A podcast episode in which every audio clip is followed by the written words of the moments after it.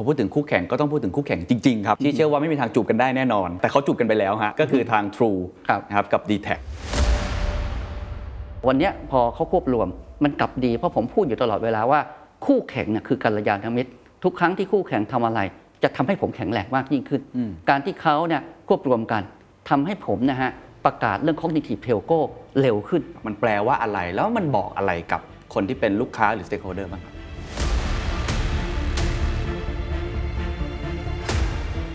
ถ้าผมสามารถรวม 3 industry เนี่ยเป็นประโยชน์มากมายมหาศาลแสดงว่าตอนนี้กำลังพูดคุยกับ partner retail อยู่ป่ะครับนะฮะเนี่ยเนี่ยฉลาดมากเลย ออกไก่มากเลยนะ This is the Standard Podcast. Eye opening for your ears. The secret sauce. สวัสดีครับ ผมเคนนักครินทร์และนี่คือ The Secret Sauce Podcast What's your secret? The Secret Sauce กำลังขยายทีมครับ ปัจจุบันนี้เราก็เป็นทีมเล็กๆนะครับที่ทำงานกันมาสักระยะหนึ่งแล้ว ตอนนี้ผมอยากจะขยายผลมันมากขึ้นนะครับ ใครที่อยากจะมาร่วมเดินทางกับเรา ถ้ามีความฝันมีจุดมุ่งหมาย ที่ต้องการจะถ่ายทอดความรู้ อยากจะเปลี่ยนแปลงสังคม ด้วยการใช้คอนเทนต์ดีๆ หรือว่าอยากจะให้ธุรกิจของประเทศไทย วงการนักธุรกิจของเรานี่เติบโตไปพร้อมกันเนี่ย นี่คืองานในฝันของคุณ รวมทั้งเบนฟิตที่จะได้จากงานนี้นะครับก็คือได้ใกล้ชิดกับผู้บริหารระดับประเทศ หรืออาจจะระดับโลก ได้ใกล้ชิดนักวิชาการนักเศรษฐศาสตร์ คนที่เป็นผู้นำในแทบทุกวงการ แล้วได้ความรู้ในระดับที่อยู่แถวหน้าเป็นฟรอนเทียจริง ๆอันนี้งานในฝันของคุณเลยนะครับ ตอนนี้เปิดรับสมัครหลายตำแหน่งมากเลยนะครับ ไม่ว่าจะเป็นเรื่องของโปรดิวเซอร์ เป็นเรื่อง content creator ครีเอทีฟ project manager editor หลายตำแหน่งมากเลย เพราะว่าขยายทีม 2-3 เท่าเลยทีเดียวนะครับ ใครสนใจอยากมาร่วมงานกันนะครับ เข้าไปดูได้ที่ thestandard.co/jobs ในนั้นจะมีแอปพลิเคชันนะครับให้ไปกรอกแล้วก็ส่งเข้ามาได้เลยนะครับ หวังว่าจะได้เจอกันแล้วก็มาร่วมงานกันนะครับ ขอบคุณครับ AAS คิดยังไงกับดีลควบรวมของ True และ d t แทคำว่า cognitive telco หรือว่าโทรคมนาคมอัจฉริยะที่เข้าอกเข้าใจลูกค้าคืออะไร วันนี้อยากชวนคุยเรื่องสำคัญครับเราคิดว่าน่าจะเป็นบทสัมภาษณ์ที่น่าสนใจมากสำหรับคนที่อยากจะพัฒนาตัวเองไปสู่องค์กรอัจฉริยะ รวมทั้งอยากจะมองภาพให้เห็นนะครับ ว่าหลังจากนี้เทคโนโลยีจะเข้ามาเปลี่ยนแปลง อุตสาหกรรมของพวกเราอย่างไรนะครับ ผมคุยกับพี่สมชัยเลิศสุทธิวงศ์นะครับ CEO ของ AIS นะครับจริง ๆ ต้องบอกว่าเป็น CEO ที่ผมพูดคุยในรายการ The Secret Sauce หลายครั้งนะครับเพราะว่ามีประเด็นเปลี่ยนแปลงเร็วจริง ๆ ครับ ตลอดเวลานะครับ หัวข้อที่จะพูดคุยกันนะครับ ประเด็นแรกพูดเรื่อง cognitive telco ครับต้องบอกว่านี่คือเฟสใหม่ของ AS นะครับตลอด 30 ปี เฟสที่เราเห็นมาก่อนหน้านี้ก็คือเป็น mobile operator ซึ่งตอนนี้พี่สมชัยบอกว่ามันเป็นสินค้าโภคภัณฑ์ไปแล้วครับ voice and data ทั่วไปแล้วครับ เหมือนน้ำมันเลยครับ เหมือนข้าวเลยครับ เหมือนน้ำตาลเลยครับ ที่กลายเป็นสินค้าโภคภัณฑ์ไปแล้วนะครับ หลังจากนี้เขาก็เลยเปลี่ยนตัวเองในรอบ 7 ปีที่ผ่านมานะครับ เป็น Digital Life Service Provider ทำเรื่องแพลตฟอร์มต่างๆ มากยิ่งขึ้น เราเห็นชัดเจนครับเขากระจายน่านน้ำไปสู่เรื่องของ Fixed Broadband หรือว่าอินเทอร์เน็ตบ้าน ซึ่งตอนนี้ AIS ก็ถือได้ว่าเป็นคู่แข่งที่น่าสนใจมากในตลาดนี้ สร้างรายได้ portfolio ใหม่นะครับรวมทั้งแพลตฟอร์มต่างๆ ที่เขากำลังพยายามจะกระโดดเข้าไปนะครับไม่ว่าจะเป็นเรื่องของ insurance เรื่องของแพลตฟอร์มวิดีโอหลาย ๆ อย่างที่เขาทำอยู่นะครับแต่ปัจจุบันนี้ครับในปี 2022 นี้เขาประกาศใหม่นะครับก็คือการที่จะเป็น cognitive telco มันคืออะไร เดี๋ยวให้พี่สมชัยอธิบาย แต่ผมเชื่อว่าคำว่า cognitive นี้ทุกท่านที่ไม่ได้อยู่วงการ telcoต้องฟังครับ และฟังเพื่อไปปรับใช้ในมุมมองของตัวเองนะครับนอกจากนี้เราคุยเรื่องหน้าน้ำใหม่ๆครับ AISCB ครับ Digital Lending Insurance ครับ หรือ Metaverse Blockchain as จะออกคอยไหม วิธีคิดในการขยายธุรกิจของเขาเป็นยังไงต่อไป และหัวข้อสำคัญครับ คือเรื่องของการควบรวมกันของคู่แข่งครับ ระหว่าง True และ d t แทส่งผลกระทบต่อ AS อย่างไร แล้วเขามีมองต่อเรื่องนี้อย่างไร จะกระตุ้นภาครัฐ Regulator อย่างไรต่อไป น่าสนใจแล้วก็ทิ้งท้ายครับ คุณสมชัยนี่อยู่กับ AS มา 7 ปีครึ่งแล้วนะครับเขาบอกว่าปีข้างหน้าจะอายุ 60 ปี ก็จะทำการเกษียณตัวเองแล้ว อะไรคือแนวคิดของความเป็นผู้นำที่เขาอยากจะส่งต่อไปลองไปฟังนะครับผมว่าปีนี้เป็นปีที่มีการเปลี่ยนแปลงเยอะมาก ไม่ว่าจะเป็นเรื่องของเทคโนโลยี บล็อกเชนคริปโตเคอเรนซีเมตาเวิร์สหรือว่าคู่แข่งเองก็ตามทีสมรภูมิตรงนี้ landscape ตรงนี้ก็มีการเปลี่ยนแปลงครั้งใหญ่ที่สุดครั้งหนึ่งของประเทศไทยนะครับก็เดี๋ยวคงจะค่อยๆ ชวนคุยไปทีละประเด็นนะครับแต่ก่อนอื่นเอาคำนี้ก่อนครับ cognitive telco ที่พี่สมชัยประกาศออกมาเนี่ยมันแปลว่าอะไรแล้วมันบอกอะไรกับคนที่เป็นลูกค้าหรือ stakeholder บ้างครับ อย่างที่เคยเรียนไว้นะครับ ตั้งแต่ผมมาเป็น CEO เมื่อ 7 ปีที่แล้วนะครับ ผมอยาก transform องค์กรเราจาก Telecom Service Provider เนี่ย ไปสู่ Digital Life Service Provider ครับแล้วก็ทำ Foundation ในการสร้าง Digital Service Provider ให้ได้ จากเดิมที่มี mobile แข็งแกร่ง เราไปทำ fixed broadband เราไปทำ digital platform ต่างๆ เยอะขึ้นนะครับ ซึ่งตรงเนี้ยเป็น Foundation ที่ดีอยู่แล้วเพอเอิญวันเนี้ยต้องยอมรับอย่างที่ตะกี้คุณเคนบอกนะครับว่าเทคโนโลยีเปลี่ยนแปลงอย่างรวดเร็วนะฮะมันเปลี่ยนเร็วมากกว่าที่เราคิดเยอะเลย กับที่สำคัญคือพฤติกรรมของคนเนี่ยมันเปลี่ยนแปลงไปตามเทคโนโลยีที่มาเปลี่ยนพฤติกรรมของเขา มันเร็วกว่าที่เราคิด งั้นการที่ผมบอกว่าเราเนี่ยจะมี digital service provider มี digital service platform ไปเซิร์ฟลูกค้านะครับให้ได้ตามความต้องการของเขาทั้งเรื่องงานเรื่องส่วนตัวผมคุยกับเรื่องนี้บ่อยๆ วันนี้มันมันเปลี่ยนเร็วจนเออแค่เนี้ไม่พอ ผมเลยต้องเปลี่ยนจาก Digital Life Service Provider นะ ให้กลายเป็น Cognitive Telco ไอ้คำว่า Cognitive Telco เนี่ยมันดูเหมือนเป็นคำใหม่นะฮะแต่ผมมั่นใจอีกไม่นานเนี่ยมันจะกลายเป็นคำสามัญละ เหมือนตอนที่ผมพูดเมื่อ7ปีที่แล้ว Digital Service Provider หลายคนยังไม่รู้ว่าไอ้คำว่า Digital คืออะไร ที่เคยบอกว่า Digital คนไทยเนี่ยรู้จักเออหม่อมอุ๋ยที่พูดถึงเรื่อง Digital Economy พอหลังจากนั้นแป๊บเดียวคำว่า Digital Transformation Digital Disruption มามาเร็วเลยครับวันนี้ผมเพิ่งเปิดคำว่า cognitive telco มันแปลว่าอะไรผมใช้คำว่า เป็นเหมือนองค์กรอัจฉริยะละกันจะเป็นองค์กรอัจฉริยะเหตุผลคืออะไรเหตุผลก็คืออย่างที่บอกอะเทคโนโลยีมันเปลี่ยนแปลงเร็ว ลูกค้ามีพฤติกรรมเปลี่ยนแปลงเร็ว ลูกค้าจากเดิมเนี่ยเราสามารถเสนอสินค้าบริการให้เขาเขาพอใจเดี๋ยวนี้มันไม่ไม่ทันใจแล้วครับ cognitive telco เนี่ยมันคือดิจิทัลแพลตฟอร์มที่เราเคยสร้างมา แต่มันจะฉลาดมากมากยิ่งขึ้น ฉลาดในเทิงยังไงเชิงเดินสามส่วนครับนะอันหนึ่งเนี่ยไอ้ระบบหรือบริการของเราเนี่ย จะต้องนะฮะ interactive กับลูกค้าได้ ลูกค้าวันเนี้ยไม่อยากรับทางเดียวเลย ต้องการรับและตอบโจทย์ได้จะเห็นแอปพลิเคชันต่างๆ มันจะเป็น Facebook Google อะไรเนี่ยที่เขาเติบโตมาได้ หรือแม้กระทั่ง Line เนี่ยเพราะมันสามารถมี interactive ได้ครับเพราะฉะนั้นไอ้ cognitive telco จะทำให้สินค้าบริการของเราเนี่ยเป็น interactive ได้ครับนะครับอันที่สองสำคัญมากๆ ก็คือเรื่องของ personalization นะครับคำว่า personalization ก็คือว่าคนเราเนี่ยปัจจุบันเนี่ยมีความแตกต่างกันเยอะวันเมื่อก่อนเราทำนะฮะว่ากลุ่มเด็กเอ่อ กลุ่มเด็กเป็นแบบนี้เอ่อกลุ่มผู้ใหญ่เป็นแบบนี้ วันนี้มันไม่พอนะครับกลุ่มเด็กขนาดนี้มันยังแยกเลยนะฮะว่าเด็กกรุงหรือเด็กต่างจังหวัด เด็กกรุงหรือเด็กต่างจังหวัดแค่นี้ไม่พอ ต้องรู้ว่าเด็กกรุงคนเนี้ยนะฮะชอบฟังเพลงหรือชอบเล่นเกม หรือชอบธรรมะอะไรต่างๆเนี่ยเนี่ยไอ้คำว่า personalization เนี่ยเราต้องรู้จักเขาให้ได้นะคครัรับบวันนี้จะเห็นว่าทุกคนมันจะเป็น Facebook แม้กระทั่ง Netflix ซึ่งเป็นแค่หนังนะเขายังสามารถทำ personalization คุณเคนดู Netflix กับผมครับดู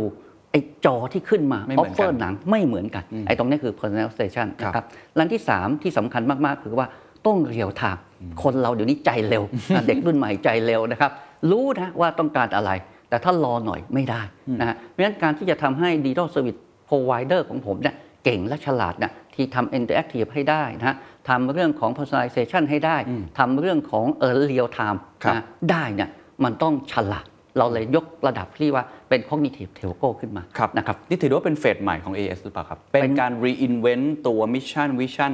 strategy ใหม่อีกครั้งหนึ่งหรือเปล่าครับ หรือจริง ๆ เป็นแค่คำที่ต่อยอดมาจากสิ่งที่พี่สมชัยเคยทำอะคุณเคนพูดดีมาก เป็นการรีอินเวนต์จริง ๆ เลยนะครับ เราทำมาเป็นฟ u n เดชันที่ดีแข็งแรงแล้วครันะบเราไม่ได้เลิกนะฮะ ไอ้ตรงนี้ยังต้องทำต่อครับแต่ที่ว่า reinvent ต้องทำอะไร เราต้องทำเพิ่มอีก 2 ส่วนที่เราคิดว่าดีแล้วเราต้องทำใหม่นะครับ เช่น network วันนี้ AIS ประกาศเลยครับ เราลงทุนเรื่อง network ทุกปี ปีหนึ่งสามหมื่นถึงสี่หมื่นล้าน ลงไปลงไปวันนี้มี 5G เต็มไปหมดแล้ว แต่ network ที่เราลงไปแล้วเนี่ยสิ่งที่เราต้องทำเพิ่มนะฮะเราต้องเพิ่มฟังก์ชันหรือ feature ที่เรียกว่า interactive network ขึ้นมา พูดง่ายๆไอ้ที่ผมเคยลงมาละครอบคลุมทั่วประเทศมี capacity เหลือเฟือทั่วประเทศครับไม่พออต้องเป็น interactive network ที่ฉลาดขึ้น พูดง่ายๆ network ต้องมีความรู้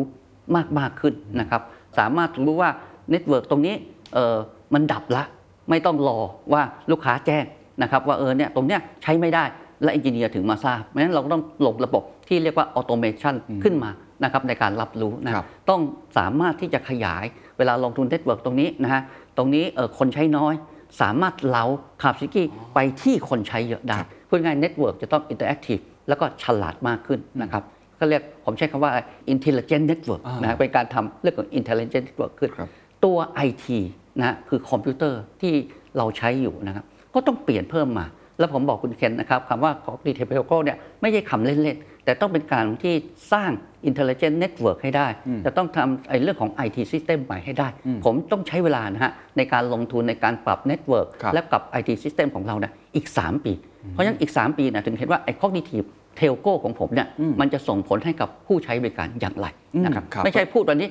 เกิดเลยนะใช่ครับนะครับพูดวันนี้อีก 3 ปีมันถึงได้เกิดขึ้นครับนะครับแล้วจะส่งผลกระทบยังไงครับ กับการที่เราปรับตัวเองให้สามารถ real time ได้ interactive ได้ หรือในมุมของการที่ personalization ได้เนี่ยคนที่เป็นลูกค้า AS อยู่หรือว่าคนที่ใช้ service ไม่ว่าจะเป็นลูกค้ารายย่อย หรือว่า enterprise เนี่ย ชีวิตก็จะเปลี่ยนไปยังไงครับ กับการที่เราเปลี่ยนเป็น cognitive telco อะอีก 3 ปีที่พี่สมชัยเห็นก็ได้ครับ วันนี้นะครับอย่างที่คุณเคนทราบนะฮะเอ่อ telco เนี่ยลงทุนเยอะมาก คนใช้เยอะมาก แต่ว่าความแตกต่างไม่ค่อยมี แต่เราเห็นว่าสินค้าบริการของเราเนี่ยไปเป็นเหมือน commodity ละอ่าเออเป็นเหมือนสินค้าทั่ว ๆ ไปละวันนี้เราโฆษณายังไง เราเป็นที่หนึ่งคู่แข่งก็บอกเขาก็เป็นที่หนึ่งเราเร็วแรงเขาก็เร็วแรงถูกนะฮะเร็วที่สุด แรงที่สุด ลูกค้าก็งงใครเป็นที่หนึ่งกันแน่อ่าใครเร็วแรงกันแน่ถูกไหมและยิ่งในยุค 5G ความเร็วความแรงที่เราวัดกันเป็นตัวเลขเนี่ยมันได้ไม่ได้ส่งผลให้ลูกค้ารู้สึกอะไร เราอาจจะดีกว่าเร็วกว่า แต่ลูกค้าใช้อีกคนนึงนะฮะอาจจะเร็วขนาดนั้นน่ะน้อยกว่าเรา แต่ลูกค้าก็พึงพอใจเขาไม่รู้สึกถึงความต่างอ่มากไม่ถึงความต่าง มันกลายเป็นสินค้าคอมมูนิตี้วันนี้วันนี้สิ่งที่เกิดขึ้นในวงการโทรคมก็คือแข่งกัน ตัดราคาใครถูกกว่าโปรโมชั่นใครดีกว่าครับเอ่อ ซึ่งอันเนี้ยสำหรับผมไม่พอองั้นเราต้องยกระดับ Cognitive Telco เนี่ยจะยกระดับของความสามารถในการสร้างความแตกต่างเอ่อในเรื่องของประสบการณ์ของลูกค้าอ่าตะกี้ผมยกตัวอย่างอย่างเช่น Netflix ครับนะฮะเราเนี่ยจะรู้อยู่แล้วนะครับว่าเออทำไมเขาเก่งนะทำไมเขาฉลาดหรือแม้กระทั่ง Facebook ก็เหมือนกันใช่ทำไมโฆษณาเขาขายได้ เพราะเขาส่งโฆษณามาในสิ่งที่เราต้องการจครับริงๆอ่า cognitive telco วันเนี้ยนะครับ นอกจากเร็วและแรงถ้าผมทำสำเร็จนะ มันจะไม่เกิดปัญหาในขณะที่ว่าเฮ้ยทำไมดับต้องมาแจ้งแต่ที่ผมบอกอะเออสัญญาณตรงนี้ใช้ไม่ได้ครับเพราะระบบ intelligent network ของเราเนี่ยสามารถเล้าบอกให้รู้แล้วเออนี่ดับ engineering ก็สามารถแก้ไขได้ทันที หรือ capacity สามารถโยกย้ายกันไปมาได้งั้นคำตอบง่ายๆ ก็คือว่าจะสร้าง customer experience ครับที่แตกต่างนะฮะ กับคู่แข่งนี่คือสิ่งที่เราจะไปครับนะครับ นั่นหมายความว่าตัวลูกค้าเองเนี่ยอนาคตอาจจะมีแพ็กเกจของเขาคนเดียวในประเทศก็ได้ คือ personalize มากขึ้นทำให้ customer experience เปลี่ยนแปลงไปอย่างนั้นถึงขนาดนั้นไหมฮะหรือว่ายังถูไม่กต้องถึงกันถูกต้องถึงขนาดนั้นเลยนะครับโอ้ผมยกตัวอย่างอย่างเช่นเอ่อวันนี้เราก็มีแพ็กเกจแบบนี้แบบนี้แบบนี้ใช่ครับนะฮะไอไอแพ็กเกจเนี่ยมันก็จะ variety มากขึ้น แต่ตัวแพ็กเกจ variety มากขึ้นเนี่ยเป็นแค่จุดเริ่มต้นเท่านั้นเองครับแต่จุดจริง ๆ คือการใช้ของ customer experience ที่แตกต่างกัน ครับนะไอ้คำว่า connective telco จริง ๆ แล้ว ต่างไงกับ tech company ครับ จริง ๆ คู่แข่งของคุณสมชัยเองที่เขารวมร่างกันอยู่ในกระบวนการเนี่ยเขาก็บอกว่าเขาไม่อยากเป็นแค่ dump pipe คือท่อส่งสัญญาณ เขาใช้คำว่า dump เลยนะฮะเขายังการจะเปลี่ยนตัวเองเป็น tech company อย่างเงี้ยสำหรับพี่สมชัยอันนี้มันคือการเล่นคำหรือเปล่าครับ หรือว่าจริงๆไม่ใช่ครับ คืออย่างนี้ฮะ tech company เนี่ยฮะหรือว่า telco companyมพานีเนี่ยมันก็เป็น foundation ที่ต้องทำครับอย่างผมจะทำ Cognitive Telco ให้ได้เนี่ยบริษัทเราเองเนี่ยก็จะเป็น tech company ให้ได้พูดง่ายๆก็ต้องมีการทำในเรื่องของเอ่อไอทีใหม่ครับ Intelligent Network ใหม่อย่างที่ครับผมบอกนะฮะเพราะฉะนั้นเวลาเราทำอย่างนี้ขึ้นไปปุ๊บเนี่ยเราบอกเราเป็น Cognitive Telco นะฮะผมการันตีว่านับจากนี้ไปอีกหน่อยเนี่ยจะมีคำว่า Cognitive Telco เกิดขึ้นนะฮะเยอะนะครับ cognitive media ก็ต้องเป็นอย่างนั้นป่ะก็เป็นไปได้ก็เป็นไปได้ เพราะมันเหมือนกับอะไรเราเนี่ยข้อที่ถีบคือแบบความรับรู้ความจดจำอ่าความอะไรต่างๆ เป็นอัจฉริยะรู้ว่าลูกค้าต้องการอะไรครับนะงั้นงั้นอาจจะแวะตรงนี้นิดหนึ่งว่าไอ้คำว่า cognitive หลังจากนี้ที่พี่สมชัยเชื่อว่ามันจะเป็น mass หลังจากนี้เหมือนกับคำว่าดิจิตอลเมื่อประมาณ 5-6 ปีก่อนเนี่ยองค์กรอื่นๆที่ฟังอยู่ เขาอาจจะเป็นองค์กรเกี่ยวกับอ่ารับเหมาก่อสร้าง อาจจะเป็นการศึกษา อาจจะเป็นเกี่ยวกับการแพทย์เนี่ยเขาควรจะคิดยังไง เพื่อจะเอาคำว่า cognitive เข้าไปใส่ในองค์กรของเขาครับผมเชื่อว่าว่ามันอาจจะไม่เป็นมาตรฐานเหมือนคำว่าดิจิตอลเพราะดิจิตอลมาก แต่เขาเนี่ยจะต้องทำ เขาอาจจะไม่ใช้คำว่า cognitive เอ่อออะไรก็ตามนะ แต่เขาต้องทำแบบนั้นแน่นอน อย่าเห็นว่าเอ่อระบบของเราในโลกเนี่ยนะครับมันมีอยู่ 2 ตัวที่จะต้องทำและเป็นพื้นฐานก็คือเรื่องของ Data Data เนี่ยสำคัญเราคงคุยคุยกันตลอดเวลาครับนะว่าเอ่อเมื่อก่อนนะมันเป็นยุคของน้ำมัน ใครมีน้ำมันจะรวย แต่ยุคนี้เอ่อ data is new oil ใครมี Data คนนั้นจะร่ำรวยตรงนั้นเนี่ยแต่ Data ที่ จะทำได้ดีเนี่ยมันจะต้องมีระบบ Data ที่การประมวลผลที่ดี เราก็พูดถึงตัว AI ตัว AI ที่เกิดขึ้นมาสำหรับเนี่ยนะเพราะฉะนั้นในทุกอุตสาหกรรมนะจำเป็นอย่างยิ่งที่จะต้องกลับมาดูเรื่อง Data ที่ตัวเองมีอยู่นะฮะแล้วใช้การประมวลผลก็คือเรื่องของ IT ยุคใหม่นะนะในการที่จะประมวลผลไอ้ Data เนี่ยครับให้ สามารถใช้ประโยชน์ให้ได้ครับไม่งั้นนะยุคโบราณนะยุคผมโบราณ Data ที่ดีต้องถูกรวบรวมให้เป็น Information อืมแต่วันนี้เขาไม่พูดถึงเรื่อง Information ละ Data ที่ดีเนี่ยจะต้องถูกกระบวนการ AI อืมทำให้เอาไปใช้ประโยชน์ให้ได้ครับนะครับเพราะฉะนั้นทุกองค์กรจะใช้เรื่องตรงนี้จะถึงจะเอ่อสร้างความแตกต่างได้ครับถึงจะหลีกหนีไปจากสินค้าบริการปกติได้ครับไม่ต้องอะไรมากอย่างโรงพยาบาลเนี่ยจะเห็นว่าโรงพยาบาลหลายที่วันเนี้ยเริ่มสนใจเรื่อง บุคคลละใช่นะลูกค้าจะเป็นยังไงมี Data มาวิเคราะห์ว่าเออเราควรจะออฟเฟอร์โปรแกรมรักษาสุขภาพยังไงครับนะครับซึ่งทุกคนเนี่ยต้องเดินในแนวทางนี้อยู่ ส่วนถ้าเขาใช้คำว่า cognitive ไม่ cognitive เนี่ยก็ลองดูกันอืมแต่ผมเชื่อว่าน่าจะน่าจะเป็นคำที่น่าสนใจนะครับนะครัรับบผมพอเข้าใจ concept แล้วคือการเอา Data ต้อง collect มันให้ได้ก่อน เสร็จแล้วเอามาใช้โดยที่เอา AI เนี่ยมาช่วยครับในการประมวลผลแล้วก็ personalize ครับครับมันถึงจะเข้าใจแล้วสร้าง experience ใหม่ให้กับลูกค้าไม่ว่าคุณจะทำอยู่ใน sector ไหนก็ตามที พี่สมชัยเชื่อว่าถ้าไม่มี 2 สิ่งนี้หลังจากนี้องค์กรอยู่ไม่ได้เลยไหมครับ ก็อยู่แบบผู้ไม่ใช่ผู้นำนะครับ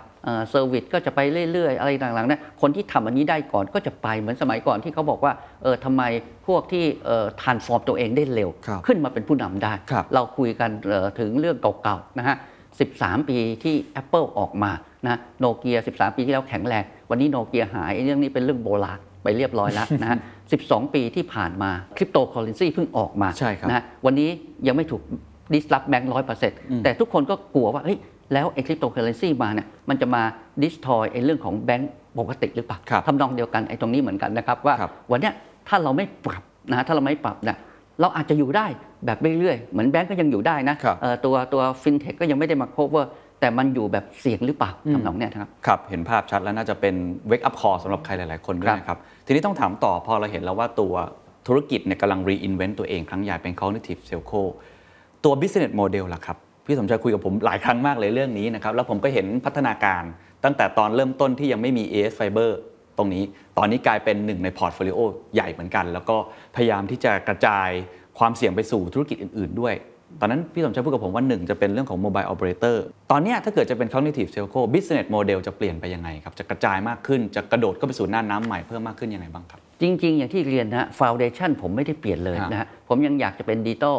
ไลฟ์เซอร์วิสพรอไวเดอร์ที่จะเอาดิจิ t a ลเซอร์วิสไปช่วยคน ผมอยากมีเอ่อเขาเรียกว่า S curve ตัวใหม่เอ่อมีรายได้ตัวใหม่ จากอุตสาหกรรมอื่น ๆ ก็คือดิจิ t a ลแพลตฟอร์มไปอยู่ใน Finance บ้าง ไปอยู่ใน Insurance บ้าง ไปอยู่ในวิดีโออะไรต่างเหล่าเนี้ยครับไม่ได้เปลี่ยนแปลง แต่ที่วันนั้นคุยกับคุณเคนนะฮะว่า วันเนี้ยเรายังทำไม่สำเร็จเลยนะฮะเหตุผลที่ทำไม่สำเร็จเพราะอะไร เพราะเราไม่มี cognitive telco อ๋อเรายังเก่งไม่พอ ผมยกตัวอย่างอย่างเช่นไอ้สิ่งที่ผมคิดผมฝันนะครับมันเกิดแล้วนะเออผมอยากมีรายได้จาก advertising อยากมีรายได้จากวิดีโอต่างๆ มันเกิดหมดเลยนะ แต่ไปเกิดกับ Facebook ไปเกิดกับ Google ไปเกิดกับเอ่อตัวนั้น จริง ๆ พวกนี้ก็ทำ ไอ้ cognitive company มานานแล้วนะ เพียงแต่เราไม่รู้เท่านั้นครัเอบงนั่นไอ้สิ่งที่เราทำมาตรงเนี้ยนะคือว่าโอ้เรามารู้แล้วว่าที่เราทำได้ครึ่งหนึ่งที่ผมพยายามครึ่งหนึ่งเพราะอะไรเพราะเรายังไม่เก่งพอครับแพลตฟอร์มเรายังไม่เก่งพอแพลตฟอร์มเรายังไม่ฉลาดพออเพราะไอ้ตัวที่ผมบอกอะnetwork เรามี coverage มี capacity อ่าแต่ network เรายังไม่ intelligent IT เรา data analytics AI เรายังไม่เก่งครับดังนั้นการที่เราลงทุนอีก 3 ปีข้างหน้าเนี่ยมันจะทำให้ foundation ที่เราวางไว้เนี่ย มันเก่งมากขึ้น เมื่อเก่งมากขึ้นก็ประสบความสำเร็จ และการประสบความสำเร็จของผมเนี่ยมันมี 2 ส่วนครับส่วนหนึ่งคือไอ้เรื่อง digital infrastructure ที่ผมทำซึ่งจะแปลงเป็น cognitive telco อืมแต่อีกส่วนหนึ่งที่สำคัญมาก ๆ คือ partner ที่จะมาร่วมกับเรา ที่เขาใช้คำว่า ecosystem ครับครับเช่นผมจะเข้าสู่วงการ finance เมื่อก่อนผมทำเองอืมเออวันนี้ผมคิดอืมเราทำเองเอาจะไม่เก่งพอต้องหา partner นี่คือเกิด AISCB ขึ้นมาครับนะครับเพราะแบงก์ SCB เขาก็ใหญ่มากอยู่แล้วนะเขาก็มาร่วมกับเรา ถ้าเกิดเขากับเรารวมกัน เราทำไม่ได้ ก็แสดงว่าอ๋อไม่ไม่ไม่มีใครทำได้แล้วครับพอครับเข้าใจใช่ไหมอันนี้คือสิ่งที่เกิด partner ในปีหน้าก็จะเห็นนะ ecosystem เนี่ยเกิดขึ้น เพราะฉะนั้นสิ่งที่ผมทำ Cognitive Telco เนี่ยครับจะทำสองส่วนด้วยกันครับ fix basic อย่างที่ผมบอกเรื่อง Intelligent Network เรื่องของตัว IT platform ใหม่อืมๆบวกกับ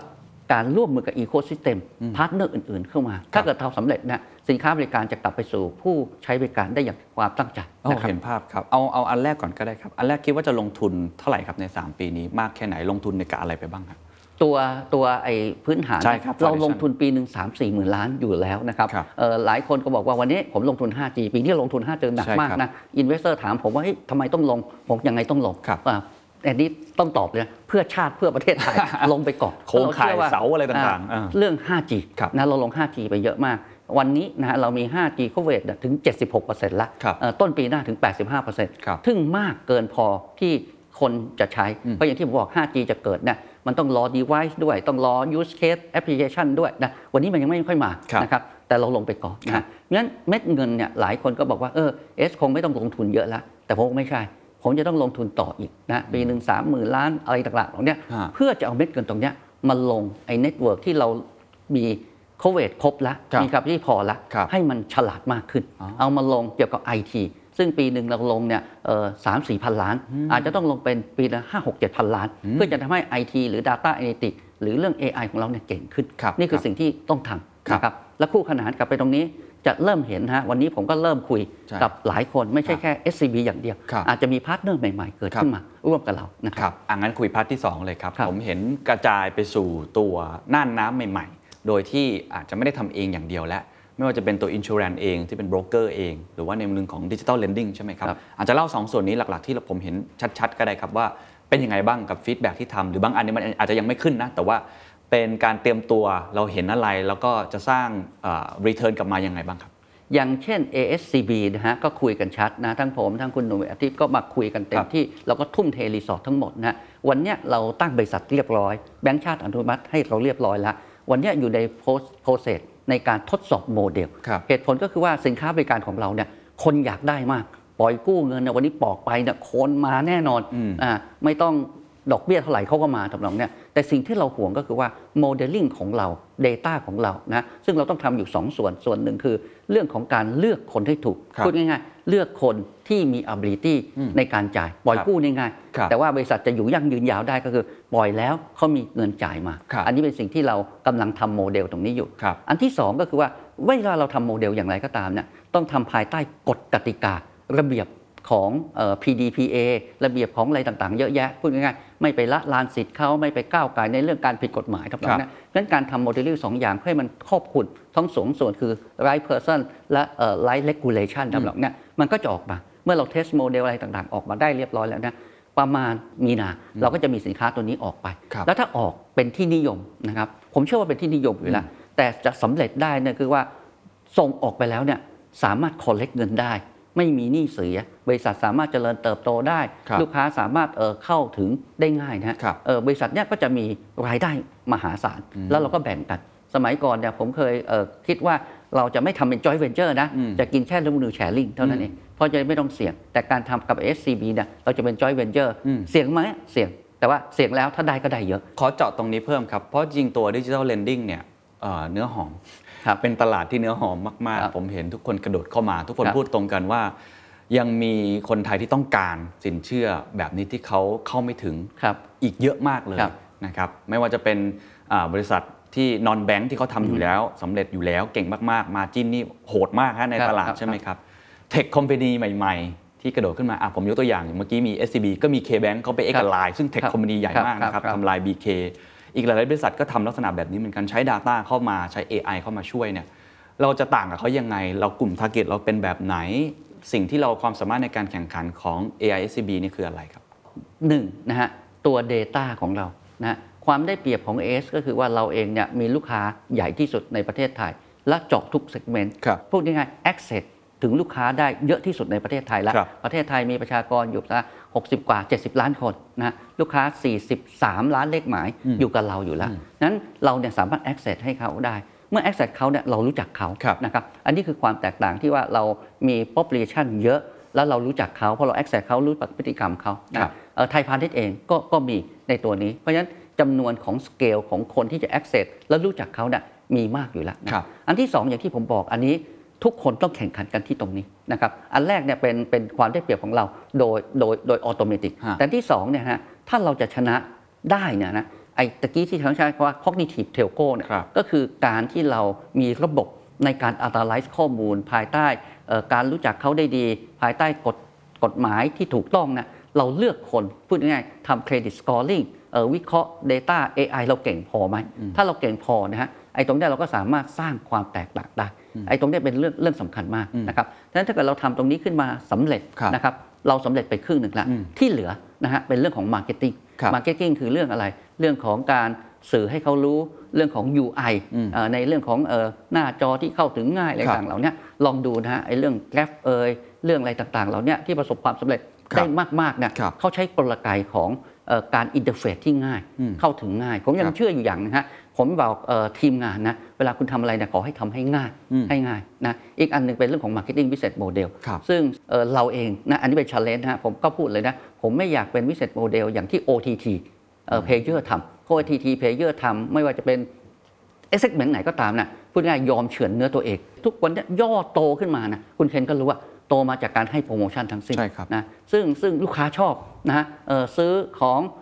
ร้อยหนึ่ง ได้ในราคา 50 บาท เพราะบริษัทซับซิได้50 บาทครับมันก็โตโตโตแต่เราไม่อยากทำอย่างนั้นนั้นเป็นความท้าทายนะครับว่าเอ่อเราถึงลงทุนเรื่อง cognitive telco มากว่า ถ้าเราฉลาดพออเจอคนจริง เราจะต้องไม่ใช้กลไกครับในการซับซิได้เพราะการซับซิได้เนี่ยบริษัทจะอยู่ได้ไม่ยั่งยืนนะครับอืมครับครับผมขอขอเจาะเพิ่มไอ้ตรงตลาดตรงนี้เพราะผมคิดว่าน่าสนใจนะครับครับแต่ละคนก็จะมีจดได้เปรียบที่แตกต่างกันอ่าในแง่หนึงเมื่อกี้เห็นแล้วว่ามีกลุ่มลูกค้าทั้งของ AS กับ SCB เนี่ยค่อนข้างมากนะครับ แต่ในเรื่อง Data เนี่ยผมยังไม่แน่ใจว่าผมขออนุญาตยกตัวอย่างอีกสักครั้งหนึ่งอย่างไลน์เนี่ยเขามีข้อมูลที่เขาเก็บเยอะมากถูกไหมครับเพราะเขามีแพลตฟอร์มที่ใหญ่มาก ทั้ง Line Today เอง หรือว่า Line Shopping เอง หรือว่าในแง่ของการแชทเองเขารู้ว่าพฤติกรรมเราเป็นยังไงเขาพอที่จะคาดเดาได้ อันนี้ผมก็เคยคุยกับท่านผู้บริหาร หรือว่าเจ้าอื่นๆเนี่ยถ้า local มากๆ หรือคนที่ทำมานานเนี่ยเขาก็จะมีเครือข่ายของเขาที่อยู่ในจังหวัดของเขาหรือว่าความเชี่ยวชาญที่เขาทำงานแบบนั้นมาอย่างยาวนาน ใช่ไหมครับเขาจะมีร้านของเขาเนี่ยเต็มไปหมดเลยในต่างจังหวัดนะครับแล้วของของ AS มีอะไร เรามีข้อมูลในแง่ของ transaction ที่เขาเป็นลูกค้าของเราแล้วมีอื่น ๆ อีกด้วยหรือเปล่าที่ทำให้เราสามารถวิเคราะห์ได้ตรงจุด แล้วก็เข้าใจลูกค้าได้มากขึ้นนะครับคุณเคนพูดได้ถูกมากเลยนะฮะเราเองเนี่ยเอ่อมีข้อมูลที่รู้จักลูกค้าในบริบทที่เทลโคนี่รู้จัก ขณะเดียวกัน SB ก็มีเอ่อข้อมูลลูกค้าที่รู้จักบริบทที่ลูกค้ารู้จักครับตะกี้ยกตัวอย่าง LINE LINE ก็ยังมีข้อมูลในบริบทของตรงนี้ใช่ครับสิ่งที่ผมเคยคิดผมบอกคุณเคนเลยนะฮะ นี่คือสิ่งที่ผมบอกว่า ถ้าหากว่าผมสามารถรวม 3 industry ให้ได้นะครับก็คือ telco ครับนะครับแล้วก็คือแบงค์นะฮะแล้วก็อีกอันหนึ่งที่ผมสนใจคือ retail retail นะฮะถ้าเรามีเอ่อข้อมูลของ 3 industry นี้มาจอยแล้วมา merge กันนะเราจะรู้ทุกอย่างเลย เราจะไม่กลัว Facebook เราจะไม่กลัวเอ่อ Google เราจะไม่กลัว Line อันนี้พูดออก สื่อเลยนะฮะเพราะเราเนี่ยจะมีพฤติกรรมหรือเอ่อ attribution ในคนที่สามมิติรู้จักหเลยในคนที่รู้จักหมดเลยนะฮะวันเนี้ยถามผมเนี่ยผมรู้นะพฤติกรรมลูกค้าของผม เข้าไลน์เท่าไหร่ครับเข้า Facebook เท่าไหร่เข้าอะไรต่างๆแต่ผมอาจจะไม่รู้ของเขาว่าเวลาไป Facebook ทำอะไรหรือบ้างไป YouTube ไปดูอะไรบ้างอืมอ่าแต่ถ้าผมสามารถรวม3 industry เนี่ยสาม industry ผมเป็นประโยชน์ มากมายมหาศาล ในการที่จะ offer ครับเอ่อ new business หรือ S-curve ตัวใหม่ ครับ ให้กับลูกค้าเราได้อย่างแน่นอนนะครับแสดงว่าตอนนี้กำลังพูดคุยกับ partner retail อยู่ป่ะครับ กำลังนะเนี่ยเนี่ยฉลาดมากเลยออกไก่มากเลยนะอีกหน่อยจะมี retail partner เข้ามา โอเค เมื่อขึ้นมาเป็นอย่างนี้ปุ๊บเดี๋ยวผมจะผมพยายามจะทำตัวเป็นเอ่อคล้ายๆ aggregator โอเคเอาเข้าใจเข้ามาครับ แล้วถ้าได้ 3 คนนี้มารวมกันนะ เราจะแข็งแรงมากนะอืมแข็งแรงโอเคน่าไม่ใช่ตื่นเต้นเรานะประเทศไทยจะแข็งแรงมากครับวันนี้สิ่งที่ผมคุยกับคุณเคนก็ว่าเราทำ digital platform เนี่ยผมเองฝันเพียงแต่ว่าอยากจะให้คนไทยเนี่ยได้มีแพลตฟอร์มของคนไทยครับเพื่อให้ผู้ประกอบการไทยในทุกอุตสาหกรรมนะมา utilize แพลตฟอร์มตรงนี้ครับดีกว่าจะต้องไปพึ่งแพลตฟอร์มคนอื่น ซึ่งเขาเนี่ยจะตั้งกติกาอะไรยังไงเราก็ไม่รู้ครับนะครับโอ้เห็นเป็นมิติที่ชัดเจน แล้วเดี๋ยวครับถ้าเกิดเปิดเผยได้ เดี๋ยวจะครับชวนมาพูดคุยอีกครั้ง แต่น่าครับจะเป็นอะไรที่สั่นสะเทือนวงการเหมือนกัน เพราะนี่คือรวม3ปาร์ตี้ที่ บอก attribute ของคนเนี่ยชัดเจนมากครับ นะครับในแง่ของ insurance ล่ะครับเป็นยังไงครับที่ที่ลงมือทำไปแล้ว insurance เนี่ยเอ่อไปได้ดีนะครับ inช r รันเนี่ยไปได้ดีเลยนะครับ แต่ว่าผมเองเนี่ยยังไม่ได้มุ่งเน้นทางอินช r รันมากๆ เหตุผลที่อินช r รันไปได้ดีเนี่ยเนื่องจากว่าหนึ่งเนี่ยมันเป็นอะไรที่ถูกต้องมากครับ ๆ ในการที่จะลดคอสของฝั่งอินช r รันคุณเคนก็รู้สมัยก่อนอินช r รันจะขายเนี่ยต้องมี agent โอ้มันก็โอ้หนักเหนื่อยนะฮะ มาถึงไอ้ตัวต่อมาก็เอ่อใช้ call center ใช่ครับถึงยังไง call center ก็มี cost นะครับเอ่อหลังๆเนี่ยก็ใช้ interactive อะไรต่างๆแต่ก็การทำ insurance ใน digital platform น่ะเราจะ personalization ได้มากมากๆนะครับงั้น cost มันจะถูกมาก แต่วันเนี้ยที่เรายังไม่ได้ offer มากนะครับจริงๆ ไปได้ดีนะฮะไม่ได้ offer มากเพราะว่ามันยังมีเรื่องของเอ่อแค่ complication ในเรื่องของไอ้ตัวเอ่อการตอบ ผมใช้คำว่า การเคลมการอะไรต่างอ๋อๆผมอยากให้พวกเนี้ยให้มันชัวร์โดยเฉพาะต้องยอมรับช่วงเจอเจอจ่ายจบเอาโอ้โหอุตสาหกรรมอินชลันนี่น่าสงสารเขามากครับนะครับครับเราก็เลยเออเบรกตรงนี้ไว้ก่อนอ๋อเพราะถ้าเกิดเราผมปล่อยเร็วปุ๊บเนี่ยนะแล้วบริษัทประกันเนี่ยไม่สามารถเคลมได้นะครับผลเสียกับ bad customer experience เนี่ยจะมีเยอะขึ้นนะครับเราเองเนี่ยถึงแม้จะทำตัวเหมือนเป็น insurance broker ครับแต่เราเนี่ยคิดแล้วก็เป็นห่วงบริษัทประกันภัยจริงอืมๆไม่ใช่ว่าเข้ามาง่าย เอาลูกค้ามาง่าย แต่พอเกิดปัญหาแล้วคุณไม่มีปัญญาจ่ายเคลมเขาคเนี่รัยบโอ้โหมันมันจะลำบากนะคครัรับบเพราะฉะนั้นเราไม่ได้มุ่งหวังว่าจะเป็นรายได้เร็วๆกับเราอืมอืมแต่มุ่งหวังว่าเมื่อทำขึ้นมาแล้วบริษัทประกันภัยสบายใจนะครับเอ่อสามารถจ่ายเคลมได้สามารถอะไรต่างๆได้นะครับแต่ว่าหลักๆที่มุ่งหวังมากน่าจะเป็นตัวดิจิ t a ลเลนดิ้งน่าจะเป็น Finance คือจริง ๆ แล้วนะอินช r ลันเป็นประโยชน์มากที่สุดเลย เพราะมันลด cost digital lending เนี่ยแบงก์ยังทำได้นะแต่ว่าผมเนี่ยเอ่อ ชะลอประกันภัย เนื่องจากว่ากลัวเรื่องการเคลมอ่านั้นโอเคก็เลยถอยกลับมาเรื่อง digital lending นะฮะให้กับแบงก์นะคครัรับบอย่างที่ที่คุณเคนบอกอะ digital lending เนี่ยทุกคนมันทำอยู่แล้วครับนะแต่ทำไม AIS มาสนใจตรงนี้ ทั้งที่ที่ digital platform ผมมีประโยชน์กับวงการประกันมากกว่า digital lending ซะด้วยซ้ำเพราะว่าเอ่อจะได้ boost ไอ้ตัว digital lending ที่เพิ่มขึ้นนะครับเข้าใจครับแต่ว่านี่คือ2น่านน้ำหลักๆใช่ครับที่จะบุกใช่ไปครับมีใช่น่านครับน้ำอื่นไหมครับ ก็เอาวิดีโอที่คุยกับคุณเคนมาแล้วครับอีกหน่อยถ้าผมทำสำเร็จนะ Standard ไม่ต้องไปไหนแล้วมาอยู่ตรงเนี้ยรวยกับรวยทำนองเนี้ยไอ้ digital platform ของ video platform ก็ยังตั้งใจจะทำอยู่ครับนะครับเพราะคนไทยเนี่ย consume เรื่อง entertainment เยอะครับผมฝันแล้วผมคุยกับผู้เอ่อประกอบการเยอะนะครับอีกหน่อยเนี่ยอย่างที่เคยคุยอะเราสร้างcontent ขึ้นมาก้อนหนึ่งเมื่อก่อนออกช่อง 3 4 7 5 อะไรต่างก็ มีความสุขแล้วมีรายได้วันนี้มันไม่พอ ครับ ต้องไปขึ้นแพลตฟอร์มอื่นๆเนี่ยเราอยากสร้างแพลตฟอร์มตรงนี้ขึ้นมาให้ได้ ซึ่งก็คือตัว AIS Play ASP นะครับ ASP อันนี้ก็ยังจะเดินหน้าต่อยังเดินต่อเดินหน้าต่อยังเดินหน้าต่อนะครับครับ เท่าที่ดูทำมา AS Play เป็นยังไงบ้างครับ กระบวนการของมันมัน work ไม่ work ต้องปรับแต่งตรงไหนที่จะกลายเป็นอีกหนึ่งน่านน้ำใหม่ให้ได้ครับ